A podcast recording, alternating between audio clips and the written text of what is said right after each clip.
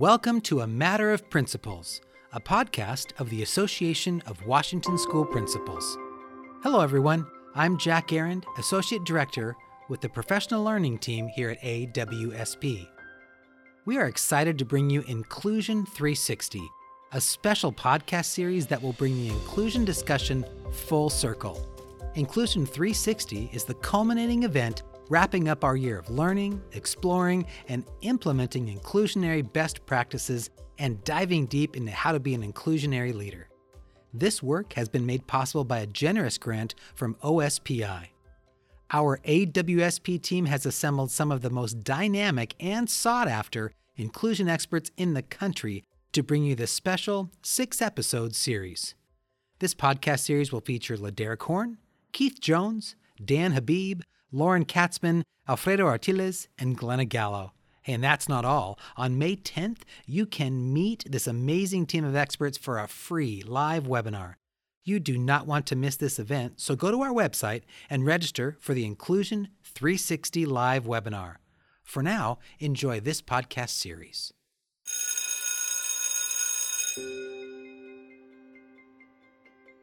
So, good afternoon and welcome. Uh, this is the Association of Washington School Principals Director Chris Esplin uh, here today with uh, Dr. Alfredo Artiles. He's the L, uh, Lee L. Jacks Professor of Education um, at the Graduate School for at Stanford, and we're so excited to have you here with us to talk about inclusive uh, practices and inclusion uh, in education. So, welcome, Dr. Artiles.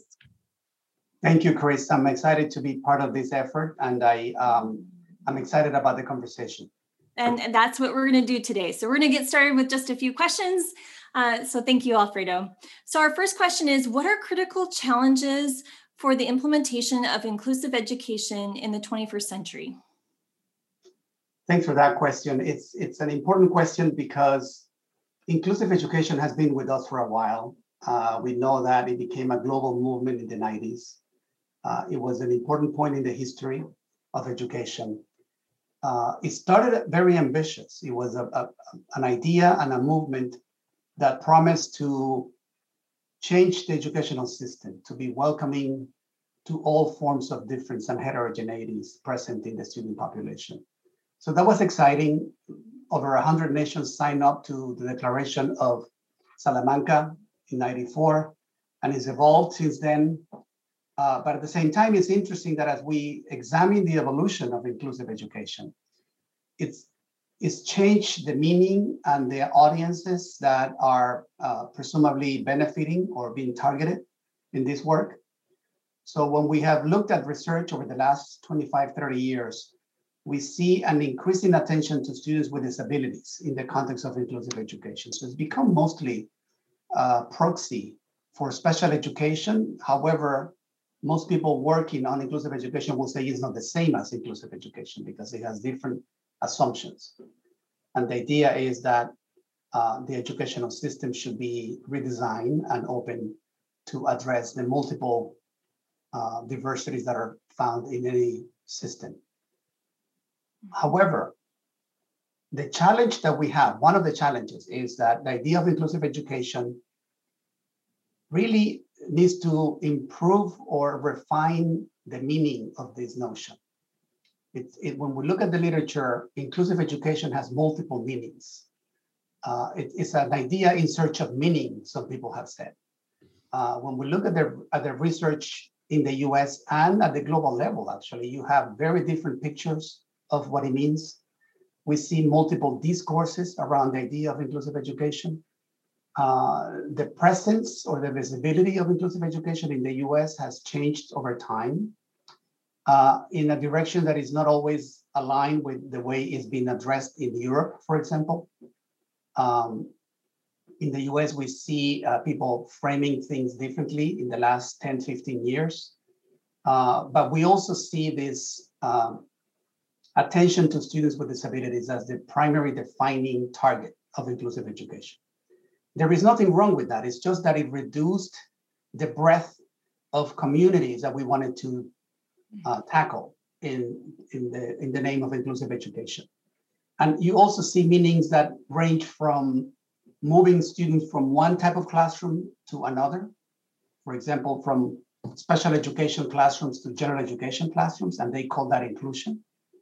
As we all know, educators know that just by moving a student from one space to the next, if you don't make other adjustments, you're not including, you might be even excluding more that individual.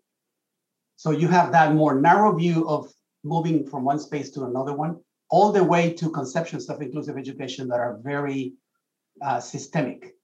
And they mean in that context, inclusive education uh, defined as a reconfiguration of the basic assumptions and, this, and the structures and the practices and the tools that are used uh, in educational system to be responsive to the uh, variety of needs represented in the system. So that's a way more ambitious idea of inclusive education. And we have a lot of options in between those two extremes. Uh, so back to your question, one of the challenges is we need to be more clear in the meaning. When you hear, what do you mean by that? We need to push leaders and, and really operationalize. I remember visiting uh, a country in Northern Europe a few years ago. Uh, in fact, one of the countries that has been uh, intimately connected to ideas of normalization back in the 80s and inclusive education later on in the 90s. And I said, I would like to go visit a, an inclusive education school. And I went to visit, and it was a school populated 99% by immigrant students. So it was a very segregated space in this school, primarily devoted to students from other countries. And I thought that's an interesting use of the idea of inclusive education. What would you call it inclusive education? If you're pushing different kinds of groups. And they were completely blind to it until, I brought it up and started to discuss the research. So I just mentioned that as an example of how sometimes we make decisions and change structures and practices in schools without necessarily stepping back and reflecting on it. So as we think about these challenges, the implication is that we need to bring reflexivity to our work, to the things we do, to stop and really ask the hard questions about what we mean by this. So refinement of meaning is one major one. A second challenge is to engage professionals, teachers, psychologists, speech therapists, all professionals in schools, as well as leaders at the school and district and state level uh, with the idea of disability as having a dual nature. I've been um, writing and uh, advancing the idea that disability has a dual nature, it has a double um, um, identity. By that I mean that disability is very much an object of protection.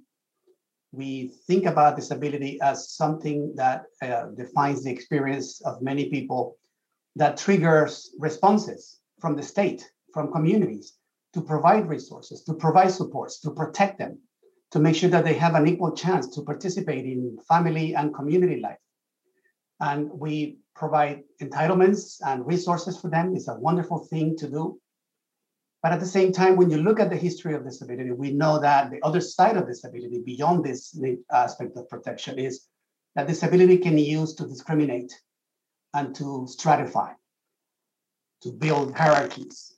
And sometimes we have evidence from multiple nations. We have done studies about this, and we find that sometimes systems use disability as a way of marginalizing, as a way of pushing students out, as a way of isolating them from resources. And then the challenge for us is to say if, if disability can be one or the other, can be such a good thing and also can be such a tool of marginalization, that means that we need to be always concerned with equity. Mm-hmm. We have to always ask the question what are we doing around disability? Is this becoming a tool of segregation and inequality? Or is it a tool of empowerment?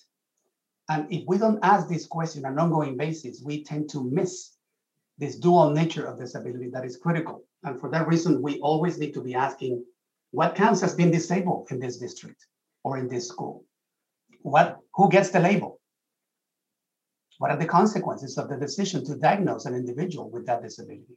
Are we treating people in ways that are fair and equitable? And so this notion of the dual nature of disability is critical. A third challenge that is connected to this point is that intersections matter. We have to ask questions about who uh, is uh, inhabiting this diagnosis of disability and how do other markers of difference, other identity uh, configurations are connected to disability? Are we talking about mostly English learners who are getting diagnosed as disabled? Is it mostly about certain racial groups, Native Americans, African Americans, girls or boys? And so for that reason, it is critical that we always ask the question, what is disability intersecting with? Because there is a history of those intersections in the history of inclusive education, and it's critical that we uh, remain uh, mindful of this uh, point. I remember doing a study in California a number of years ago and found that English learners with disabilities had a higher chance to be placed in special education in affluent schools, in schools that had more resources, that have better qualified teachers, that had more funding per pupil. And the question was, what is the association? What is it that English learners of all groups have a higher chance to be placed in those contexts where you have presumably definitely better situations and uh, safety nets. And that's not to say the school was wrong. All I'm saying is that we didn't find that out until we started to look at the intersection of disability with race, with social class, with second language, etc. And it's critical that we uh, follow that kind of uh, reasoning as we try to understand that intersections matter. Because if you look at the research, we know that certain racial groups have a higher or lower probability to be diagnosed as having a, a disability, depending on the disability category or the location of the school. So I'm going to make this up because I can't remember exactly the way the pattern goes in the research, but it might be possible that African Americans might have a greater chance to be placed in the EBD, the emotional behavioral disorder category in suburban schools. Again, I'm making this up, but there are patterns along these lines showing these kinds of intersections. Or it is possible that the same group, African Americans, have a greater chance to be identified in the intellectual disability category in other kinds of schools. So that connection between location, disability category, race, or any other marker reminds us that intersections of these uh, ways of classifying groups uh, play a significant role. So that was the third challenge. And let me just finish with a fourth challenge. Um, that is that we must be mindful of the fact that the knowledge base that we have in special education, for the most part, is largely colorblind. A lot of the knowledge, a lot of the interventions, the assessments, the teaching strategies and pedagogies, the uh, research that has been done to develop curricula, all of those efforts that are well-intentioned efforts that have made a significant impact in the case of many students have been based on an assumption that everybody is the same. We haven't paid attention to cultural differences. We haven't paid attention to linguistic differences. It has been mostly white students, mostly uh, um, middle class students. And it is possible that a lot of that knowledge base serves many students well. But it is also increasingly apparent when you look at the research in the learning sciences that if you take into account cultural considerations and language issues, you end up with uh, important adjustments and adaptations for the way we think about the knowledge we use in schools. So to realize that we have a knowledge base that has been oblivious to those differences is a good reminder that we need to be always asking what kinds of adjustments and, and um, adaptations that we need to make for the different groups that we have in our schools and districts to make our work more responsive to their needs. And that's part of being inclusive. So let me pause here and see if you have any follow-ups. No, I, I, what you're saying completely resonates um, with me, and and I think I think deeply about that intersectionality that you talk about, and the power of school leaders to really think um, about how do they know this their the children that they serve's experience? Because that's really what we need to understand. And so I, I think about how do we go out and um, understand kind of like the story what i call the story of one and following students and not just in a singular way of those who are receiving support in special education but what other places do they intersect? And oftentimes when we explore those opportunities, we unearth things that we have assumptions obviously going in and biases. And then when we start to see what is um, students experiences we might begin to understand why we might have a disproportionality um, of over identification of students who are latinx also english language learners and also receiving supports in special education. And when we start to understand their experiences you start to see well what's happening for them educationally? And we start to you can post hole kind of some of those experiences. And that's kind of that that targeted universal. If we provide supports kind of like universal design if we really design instruction um, you know just speaking from a actually a sister a, a mother a teacher, a principal, a director who's walked that path, right? And understanding and, and realizing I thought these things. And then when we actually started to follow across our district students um, and understanding what their experience was, we had all these assumptions. And then we started to understand, you know, if our targeted students that we were looking at who were special education and also English language learners, um, we're never given an opportunity to actually have um, converse and have discourse. Right. So that helped us to figure out what really needed to happen and how did we need to shift and start to address the inequalities that were happening in terms of instruction. Um, but had we not figured out or followed in the story of one and and looked to that intersection that just really spoke to my heart as you were speaking that i thought absolutely um, and there's you know just so much out there but um, so i appreciate you raising those four pieces because they are so critical for us to question as leaders in the system that we're leading. Um, so it comes to my next question and i, I love this one. Um, I, I just really love this one. What does it mean to rely on a historical imagination when designing and implementing inclusive education yeah, we could spend a lot of time talking about that one, don't we? I just, I was like, oh, I can't wait to hear this one. right. Um, what does it mean to use a historical imagination in mm-hmm. inclusive education? And by that, I think we mean that we need to be mindful of history. We need to bring a historical perspective to the work that we do in inclusive education. It means that uh, inclusive education is set up and is implemented in contexts that have deep roots in communities and in the lives of people and in the lives of, of individuals and the trajectories of communities. And in order to understand the historical aspect of it, we need to be reminded that our lives, our trajectories, the lives of uh, families and communities are fraught with issues of inequities that inequality, unfortunately, has been present throughout the history of this and every nation in the world.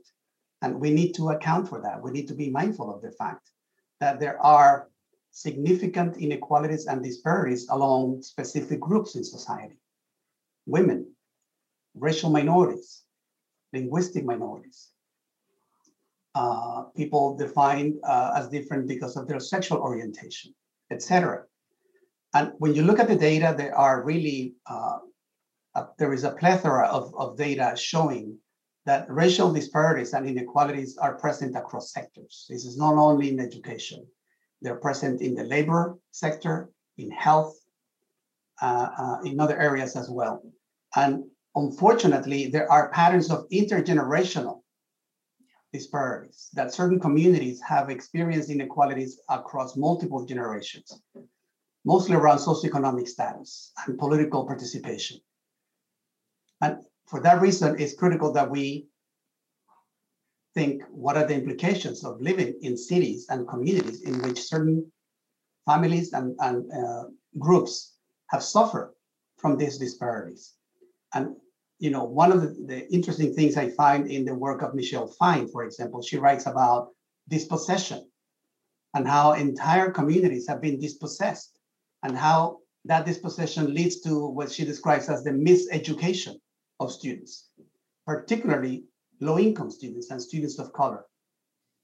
And she did some interesting work, uh, Michelle Fine, in California a number of years ago around uh, a, a, class action suit concerned with this issue of um, historical legacies of inequality. And she did a lot of uh, focus groups and interviews and uh, interacted with people at different levels of the system. And as she reflected on what the, she learned from this perspective from the youth, she's very much into youth perspectives and children's perspectives. She said many students spoke of the lacks that their education has instilled in them, as if they embody the inferiority of their schooling. So they found that the schooling offered to these groups was really of a different quality. There were dilapidated schools. There was a revolving door of teachers because teachers came and left for a number of reasons, financial, socioeconomic, etc. And over time, kids attending these schools started to think and feel about themselves as if they also lack a lot of things as individuals, as human beings. And so I, I think we need to, in order to bring a historical imagination, we need to acknowledge that. You know, there is fascinating data from Raj Chetty's uh, group at Harvard showing how the idea of the American dream, the fact that we expect our kids to do better than us, that you see this progression of social mobility from our generation to the next one. That has been part of the American dream. We want our kids to do better and our grandkids to be even better. When you look at the data about that, there has been a steady decline since the 1980s. That the, the, the next generation is doing worse off than us. That's a scary thought, and it, it cuts across society and is more accentuated in certain racial and socioeconomic groups. And so we need to account for that. We need to make sure that we take into account the fact that not everybody has access to the same resources, that they didn't, when they come to us, they didn't have access to the same kind of schooling that might have enabled them to be ready to engage in the work that we want them to do. And bringing a historical imagination includes all of those things.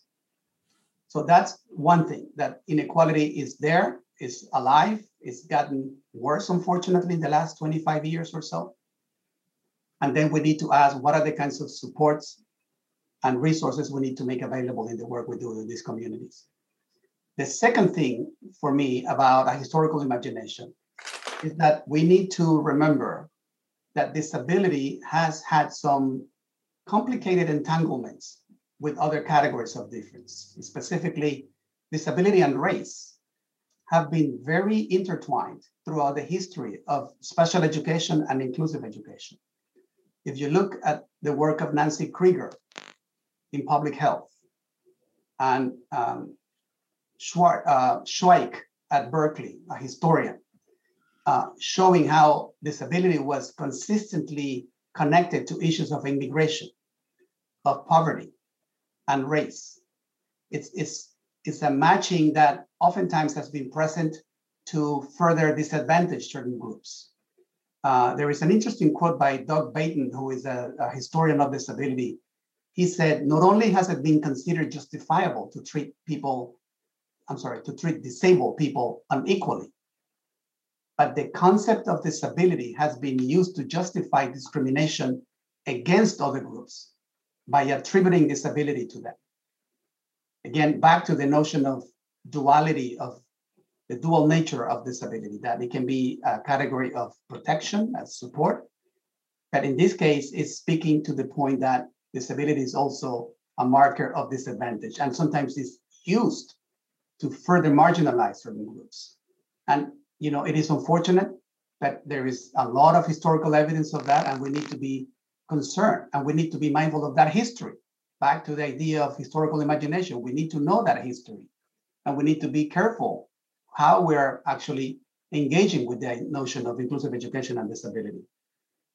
Because what it does is that if we look at disability connected to race and, and class, what has led to is a framing of students, especially students of color, as broken, as people who lack, who are dangerous, who are unruly, and as uh, Michelle Fine will say, disposable.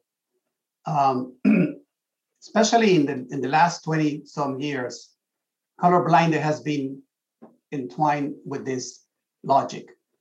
The assumption is that race doesn't matter anymore.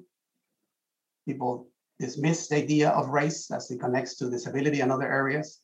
And you know, if we have instances of inequality connected to racism, it might be because those indiv- we have a few bad individuals. And so if we say that's the case, that means that racism, racism doesn't matter. And what we end up doing is that we scapegoat culture. We say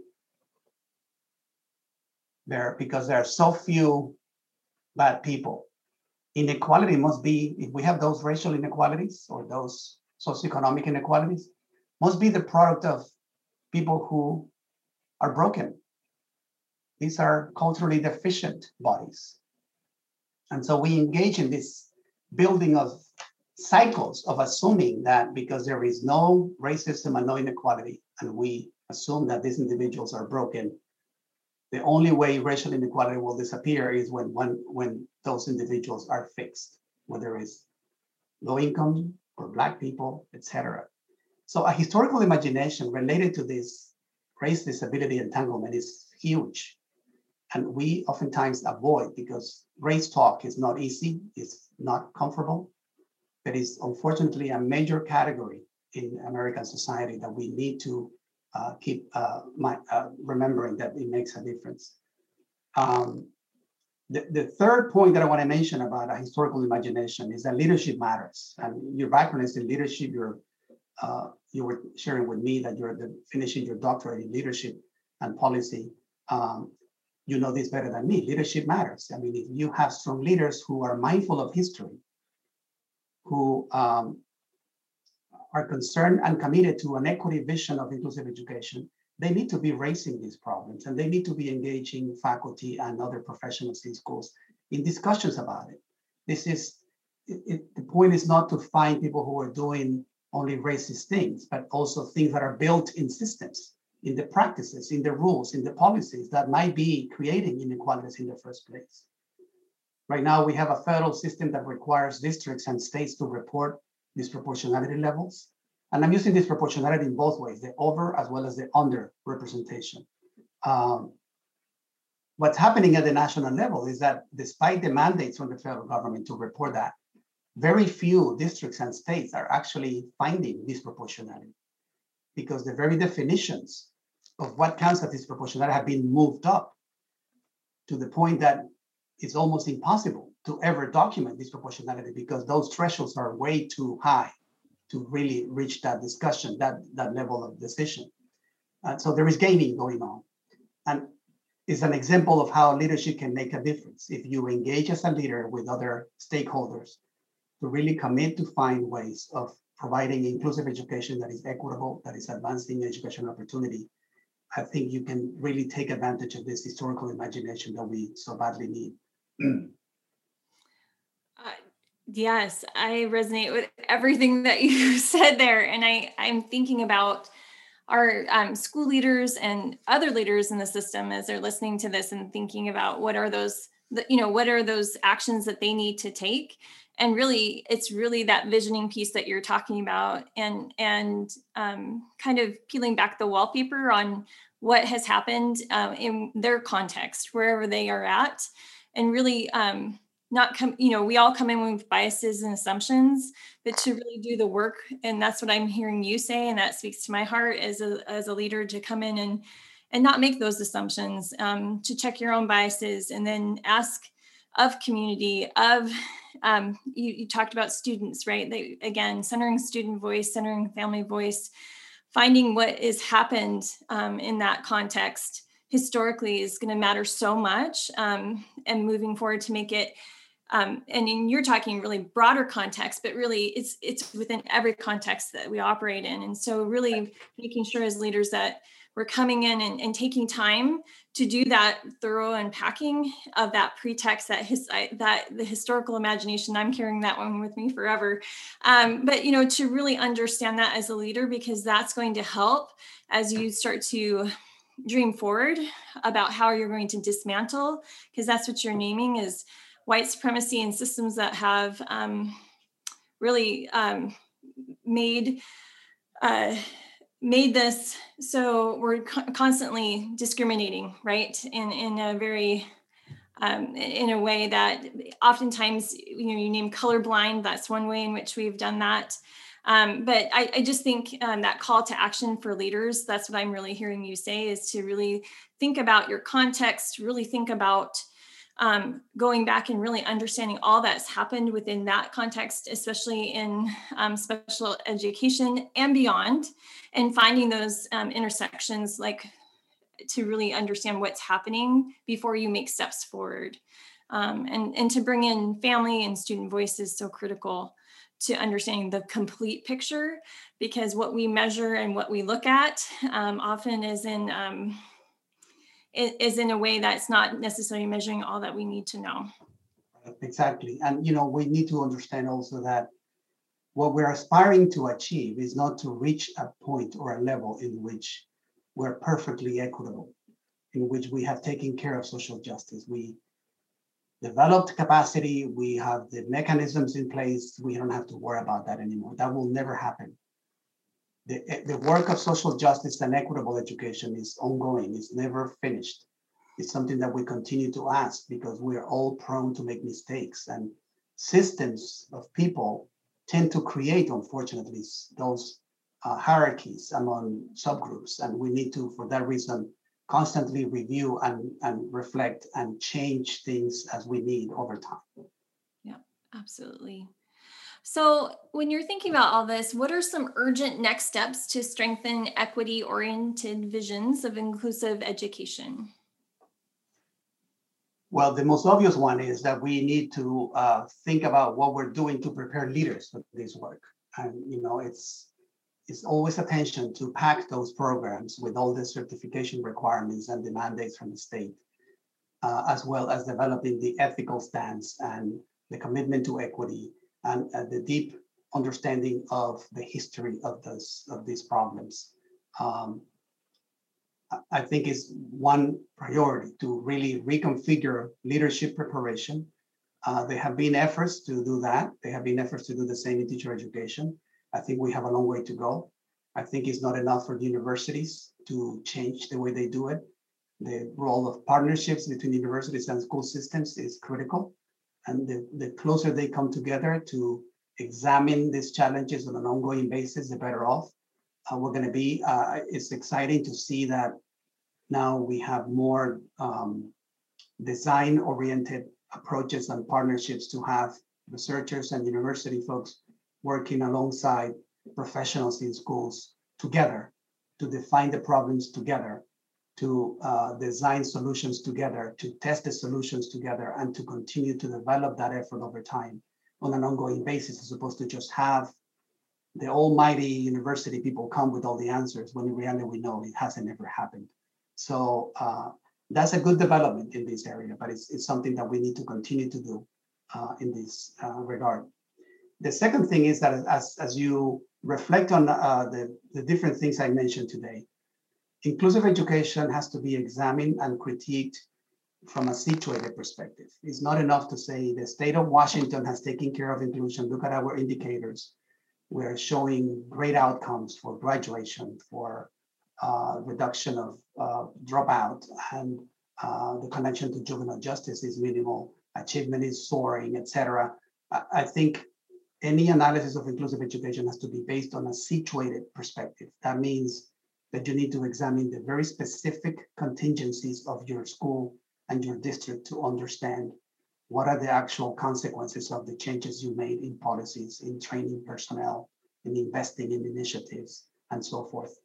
Uh, because let's take, for example, the debate about racial disproportionality in special education. There are people saying, well, there is not a problem. Look at the data. And they're using national data to make big claims and draw overgeneralizations that don't apply to districts in Central Valley, California, or in rural areas in Tennessee. Uh, we have to look at things from a situated perspective. So that's an important next step to really deploy the support systems for leaders, for professionals, to have evidence that will allow them to do those analyses in a situated way.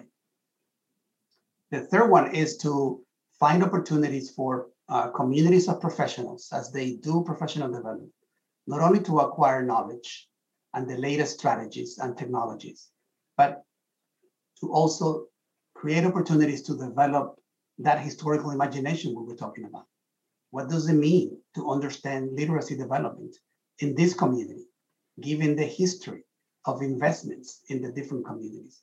the way in which literacy is defined in different kinds of households and families, that the way in which literacy is enacted in an immigrant family at dinner time or before bed is very different from the one that you see in a European American middle class community or, or family.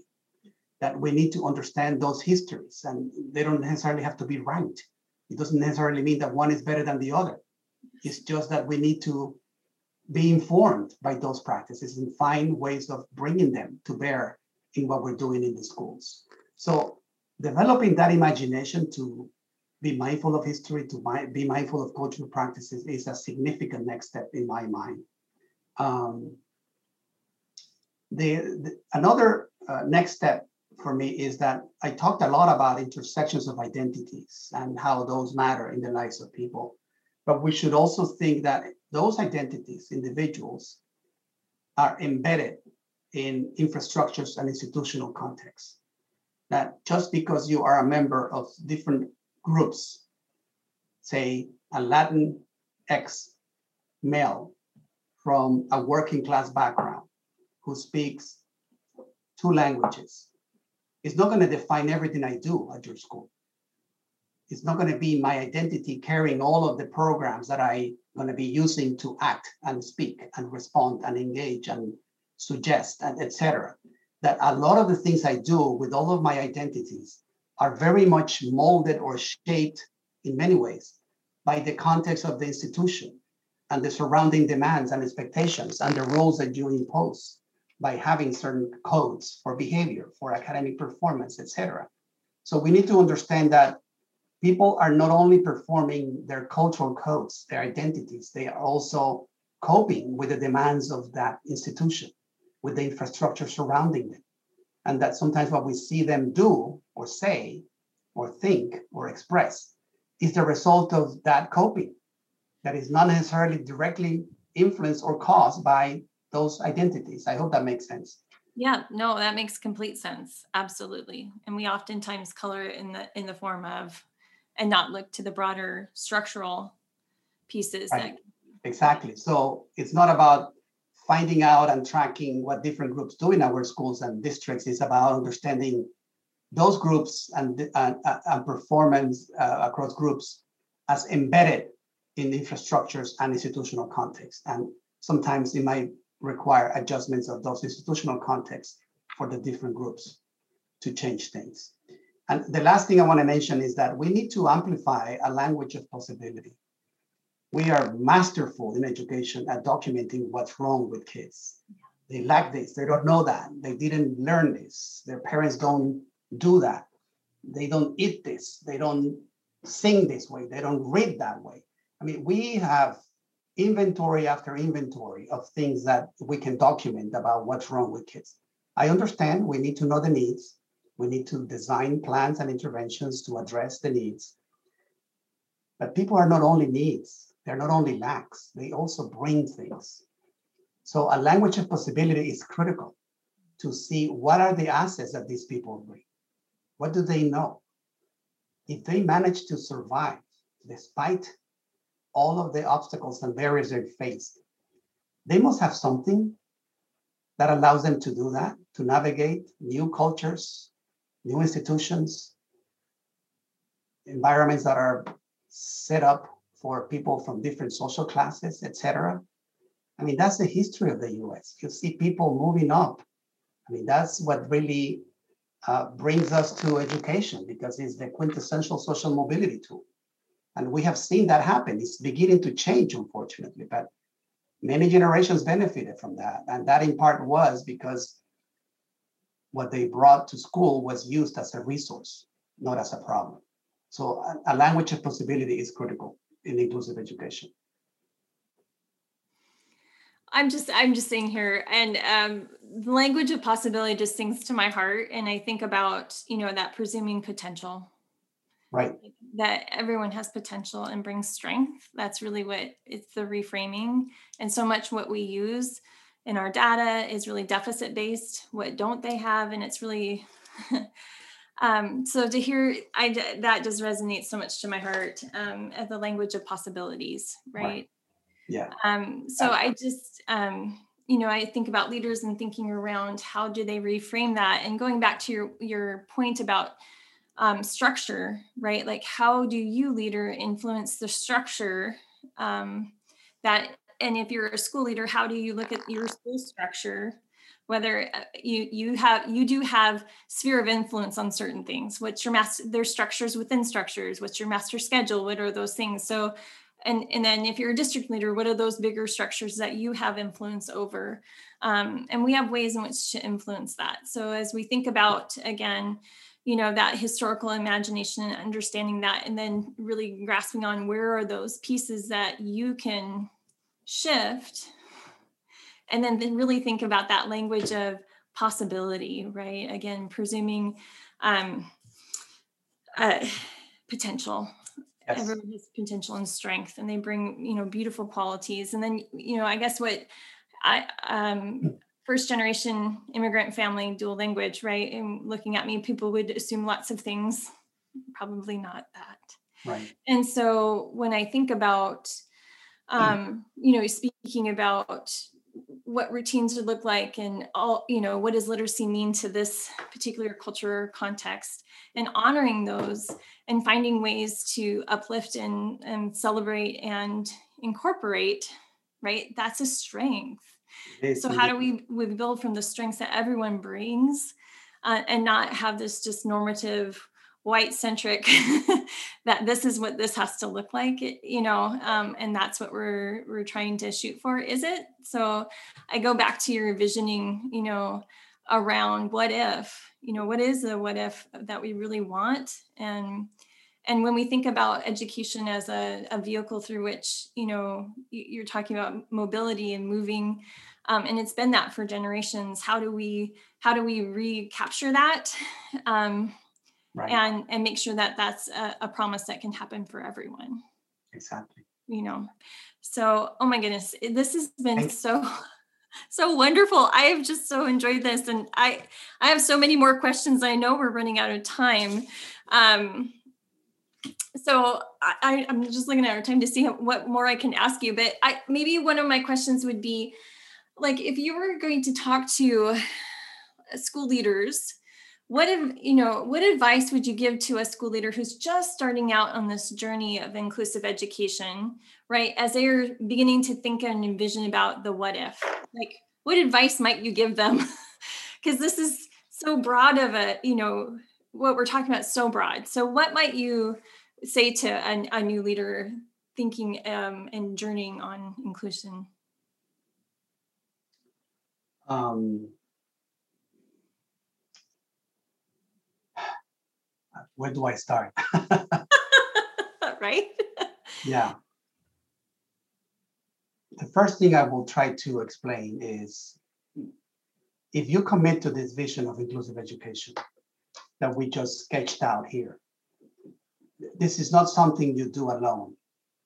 Don't ever try to do it on your own because you're going to burn out in three years. You need to bring a, a collective vision to find the partners and the alliances you need to build, whether it's with superintendents or the principals, educators, families, uh, other stakeholders.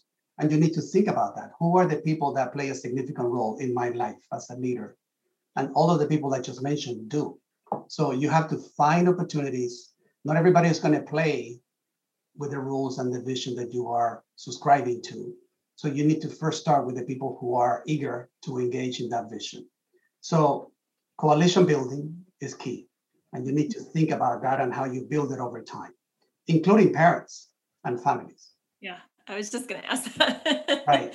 They have to be a part of it. And, you know, there is interesting work, for example, that uh, my colleague Aydin Bal from University of Wisconsin-Madison is doing around discipline disparities. And he's using this model called formative intervention.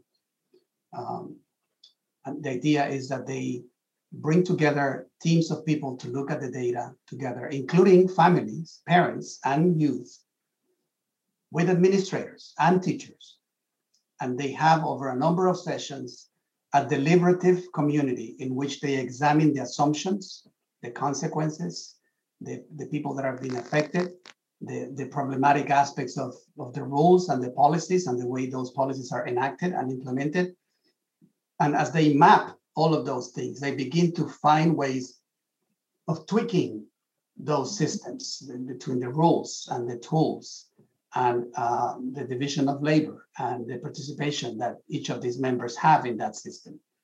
And the result at the end is a reconfiguration of the policies and practices.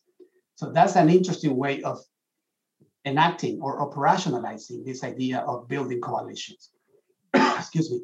Um, it's not easy work. It, it entails oftentimes talking about justice, equity, race, class, gender, that not everybody's comfortable doing, but you have to do it. I mean, kids and families, especially families of color, live that in and out every day. And they will have to bring it up in that discussion because that's their experience. And we as administrators need to be comfortable with that. So that coalition building and recruiting and rallying families and students and other professionals to work with us is critical. The second thing is respect. Respect goes a long way. We all want to be respected, especially for marginalized groups. And I, I was a, an administrator and a teacher for a while before I, I came into the academy. And the door was always open for me when I expressed respect for those individuals, independent of their socioeconomic status, whether they spoke my language or not, whether they believed in me or not, whether they made assumptions about me or not. There are ways of communicating respect. Anywhere from having interpreters at parent-teacher conferences and having more structural kinds of things that will signal to the communities you're serving that you respect them and you value their perspective, all the way to the way you use your body and your voice to communicate with them. You know, respect is an abstract notion. We all get it. It makes sense. How you live that, how you communicate that is the hardest part. And you know, think about how you do that at home with your partner, with your children. We communicate it in different ways. I'm not saying that we're terrible at it, but I'm saying we do it in very different ways. And you know, having a teenage daughter myself, teaching me a lot about respect and the way I listen and the way I respond and provide advice, mm-hmm. uh, and the way I listen non-judgmentally. I mean, that has been a big message for my daughter. Mm-hmm. Can you listen without judging? We are masterful at judging. Oh, even if we are with adults. yeah. So respect is about that. It's about listening without judging others. And it's so hard, especially if we are in a position of power as a leader. We yeah. have a lot of power. And you still have to evaluate things, data, people, practices. But in the day-to-day interactions, can you find the space to really do that? I think it's quite a quite a challenge. I, I will invite everybody to try it and it will be humbling, I can assure you. Uh, I love um, that. Yeah, and you know, developing a vision that is equally concerned not only with what the, the, the community lacks or needs, but also the assets. We were talking about that a minute ago. Mm-hmm. Um, to what extent is the curriculum reflecting the way in which students from the communities they come from. Uh, are we representing ways of doing that? There is very interesting work in the learning sciences now doing that with Native American communities, with African American communities, with Lat- uh, Latinx communities. Um, there are ways of finding opportunities to connect. There are people are talking about um, unsettling the curriculum, the subject matter we made a lot of assumptions about how you teach English, how you teach geography, social studies, English, that are driven by the canon, the way we have known that this is the way you teach the subject matter, the way you show that you know your English or your grammar or your math. But there is a lot of, there is a wealth of wisdom in every community about each of those subject matters. They may not codify that knowledge as content. They might use it, however, every day in the jobs they do when they take measures as gardeners, as tailors, as cooks, as whatever they do, doctors, physicians, etc. So there are efforts that teach leaders that you can tap into those assets. And when you think about the language of possibility, that's what I'm talking about. Finding the wealth of knowledge and the wisdom that families bring that can inform pedagogy and the curriculum and assessment. and there is plenty of work around funds of knowledge, around uh, the capital wealth of communities, um, cultural validity, validity in assessments, etc.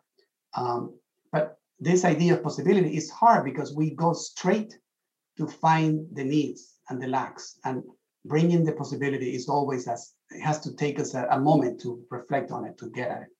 So those are some of the things that come to mind that I will share with a, a new leader. wow. Um, again, I'm just just sitting here absorbing everything that you're sending my way. And yes, absolutely. Um, and I think about you're talking about funds of knowledge. I think about Ann Ishimaru.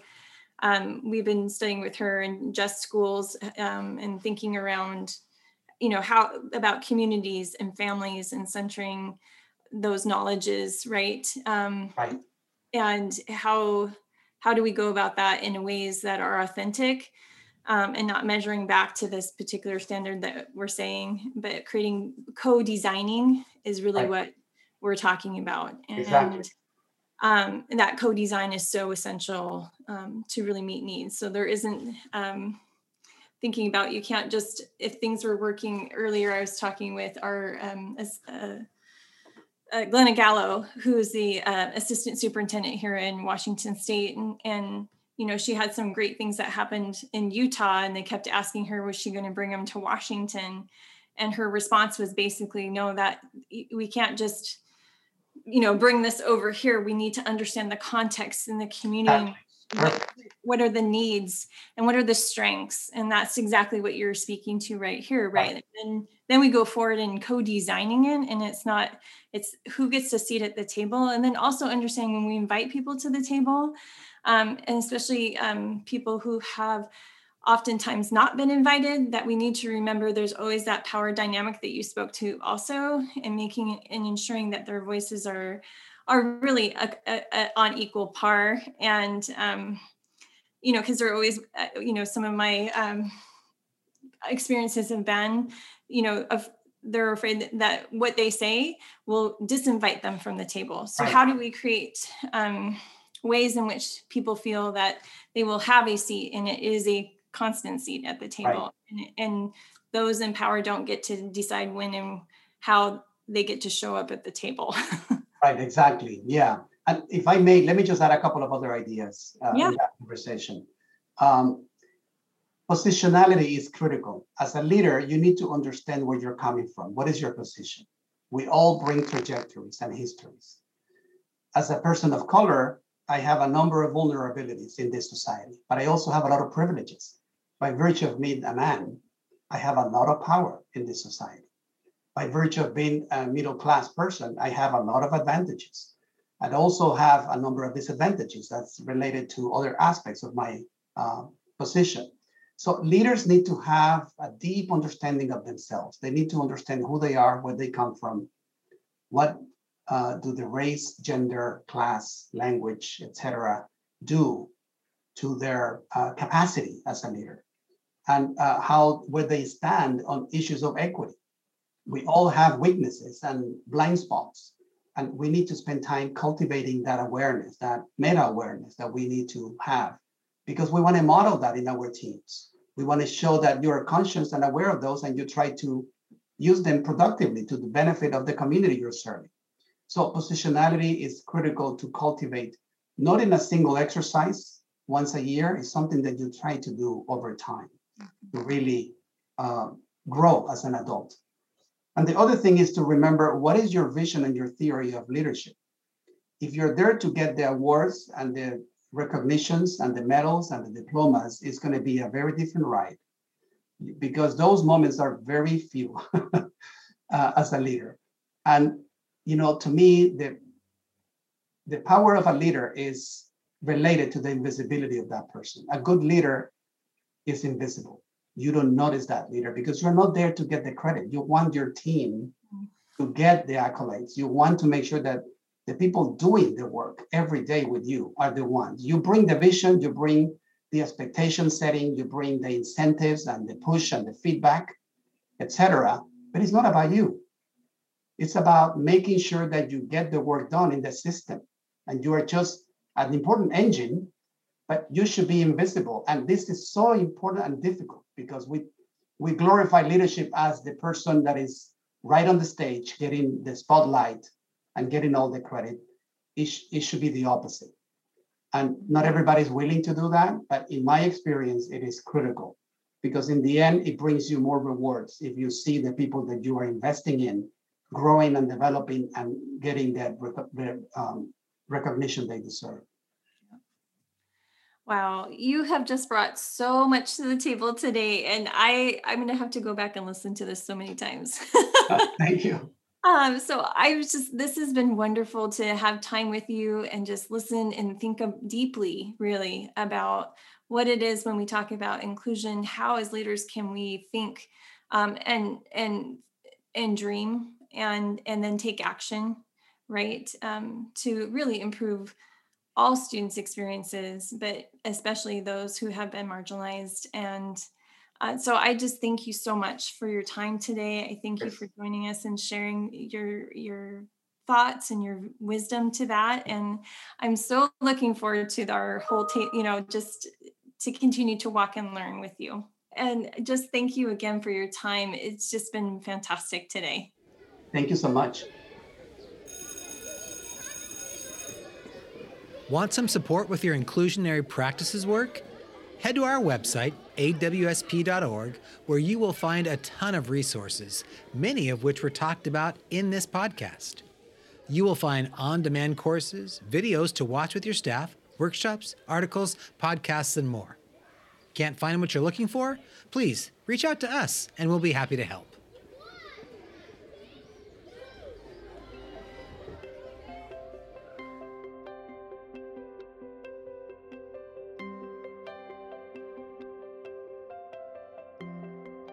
About some professional learning that's relevant and fun?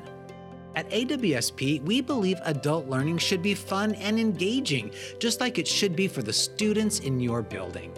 We promise to never deliver death by PowerPoint and bore you with sit and get learning. You know, a good friend of mine said professional learning equals self care. And self care, that's how you get your power back. So at AWSP, we are all about supporting you and partnering with you on your professional leadership development. You know, one size doesn't fit all. So we provide a number of different ways for principals, assistant principals to stay sharp and improve their skills. We offer content for interns, assistant principals, and principals in all stages of their career. We do that in person when we can, and of course, online. From our cohort based launching school leadership and building effective leadership networks to our video workshops, we've got something bound to be right up your alley. Visit our website for more information on engaging and dynamic professional learning.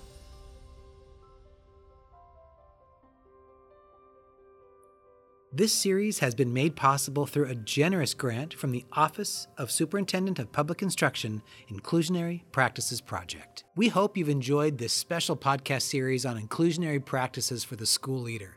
Thanks for listening. Thanks for listening. To catch all of our episodes, subscribe to the podcast wherever you listen to your podcasts. Subscribe to our YouTube channel so you can watch AWSP TV and our other great video content. If you have ideas for guests or topics you'd like to hear about, shoot me an email at david at awsp.org. We'll do our best to make it happen. On behalf for all of us at AWSP, we hope you tune in again. Keep up the great work for kids, and we'll see you next time.